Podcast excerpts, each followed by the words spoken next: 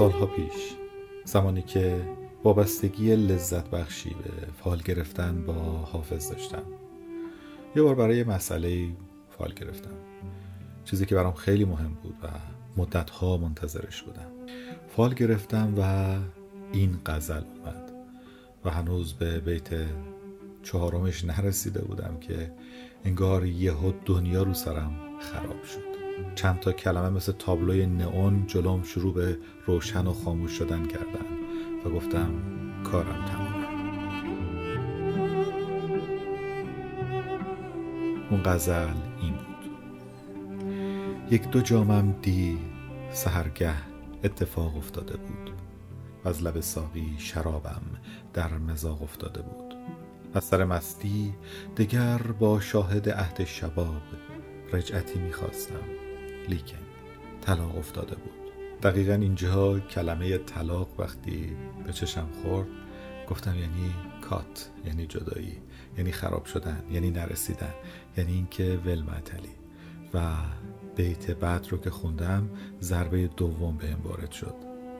در مقامات طریقت هر کجا کردیم سیر عافیت را با نظربازی فراغ افتاده بود. و گفتم این هم ضربه دوم که حافظ میگه آقا برو پی کارت. نظربازی و لذت طلبی اینجا جواب نمیده. و اونقدر این ضربه شدید بود که تقریبا معنی بقیه غزل رو نفهمیدم و فقط خوندم و از روش گذشتم. ساقیا جام دمادم ده که در سیر طریق. هر که عاشق وش نیامد در نفاق افتاده بود. نقش میبستم که گیرم گوشه ای زن چشم مست طاقت صبر از خم ابروش تاق افتاده بود. ای معبر مجده فرما که دوشم آفتاب در شکرخواب صبوحی هم وساق افتاده بود. حافظم ساعت که این نظم پریشان می نوشت تایر فکرش به دام اشتیاق افتاده بود.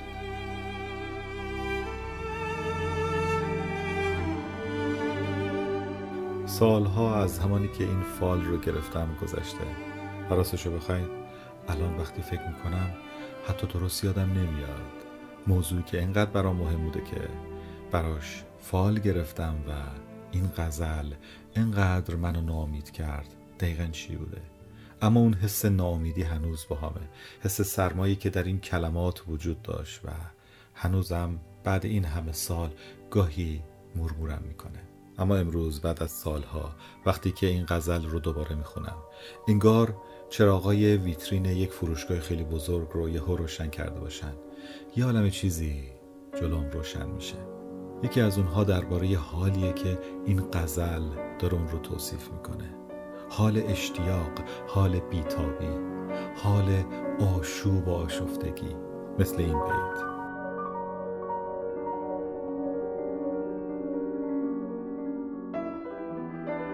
نقش میبستم که گیرم گوشه ای زان چشم است طاقت صبر از خم ابروش تاق افتاده بود. و متوجه میشم چیزی که اون سالها متوجه نشده بودم دقیقا همینه. این غزل داره حال من رو توصیف می‌کنه. حال اشتیاق و بیتابی رو حال خواستن و حیرت خواستن. حال دست دراز کردن به سوی چیزی که نمی‌دونی دستت بهش می‌رسه یا نمی‌رسه.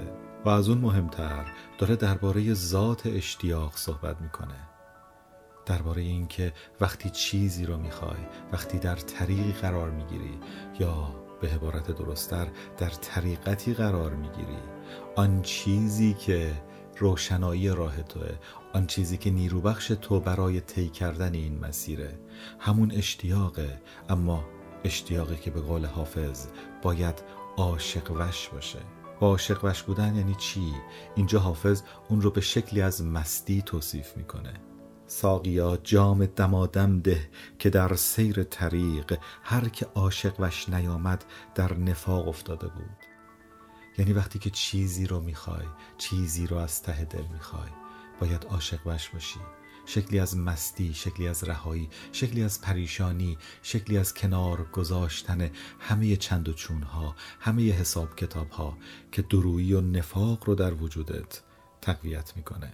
اما حاصل این وضعیت طبیعتا پریشانیه و به خاطر همینه که حافظ میگه حافظ آن ساعت که این نظم پریشان می نوشت. تایر فکرش به دام اشتیاق افتاده بود. پس حافظ هم خودش یه جوری می‌دونه که این کلمات پریشانه. این کلمات یکی به چپ می‌زنه یکی به راست. و این به نوعی همون حالیه که من سالها پیش از خوندن این غزل داشتم. و به خودم می‌گفتم تو رو خدا یه چیز روشنی به من بگو تکلیف خودم رو بدونم. اما هرگز چیز روشنی برای گفتن وجود نداره که حافظ یا هر کس دیگه ای بخواد به تو بگه.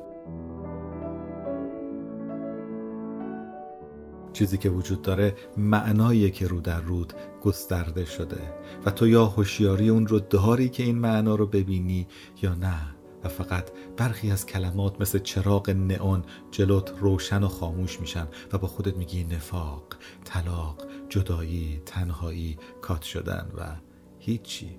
برو بابا ول معتلی و اینجوری رها می‌کنی. و آن چیزی که در نهایت اتفاق افتاده همون نفاقه. همون دروییه درویی البته با خودت در درون خودت.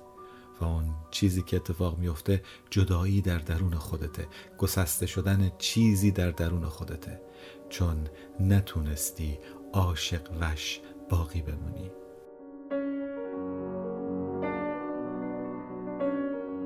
اما راه چاره چیه؟ چه چیزی در این غزل هست که می‌تونه تبدیل به یک آگاهی ثانویه یک آگاهی کلی تر بشه؟ چیزی که هست به گمان من اینه. حافظ داره در مورد طی طریقی صحبت می‌کنه و میگه اگر عاشق وش نباشی اگر این پریشانی رو نداشته باشی نمی‌تونی در این طریق باقی بمونی. اگر این سرمستی رو نداشته باشی. اما حاصل سرمستی چیه؟ طبیعتا پریشانیه. مثل خود شعر حافظ طوری که خودش میگه این نظم پریشان. اما مگر میشه نظمی نظم باشه و پریشان باشه؟ چطور حافظ در عین پریشانی نظمی رو به وجود میاره؟ این یه جور آگاهی دوگانه است. یعنی اینکه تو پریشانی یعنی اینکه تو عاشقی یعنی اینکه از درون آشفته ای. اما از بیرون هم آشفتگی خودت رو می‌بینی. تو از بیرون می‌تونی قاعده نظم رو ببینی و نظمی رو شکل بدی. اما در درونش پر از آشفتگی و شور و عاشقی و مستی هستی. و الان که من سالها دور شدم و به گذشته نگاه می‌کنم. به حس خودم در لحظه های فال گرفتن و خوندن این شعر نگاه می‌کنم. می‌بینم که آن چیزی که درونش بودم کاملا شور و مستی بوده. اما چیزی که وجود نداشته نگاه از بیرون به این شور و مستیه. آن چیزی که در این شعر حافظ اتفاقا خیلی خوب وجود داره. چون حافظ در این کلمات پریشانه اما می‌دونه که پریشانه و به پریشانی خودش از بیرون داره نگاه می‌کنه. نقش میبستم که گیرم گوشه زن چشم مست. طاقت صبر از خم ابروش تاق افتاده بود.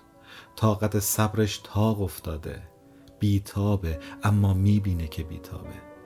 و این دقیقا همون آگاهیه که در این شعر وجود داره.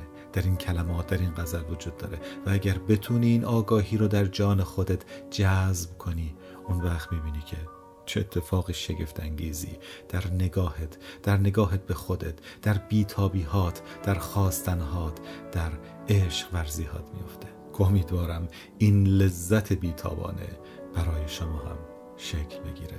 در لحظه ها و شکل ها و رنگ های گوناگون.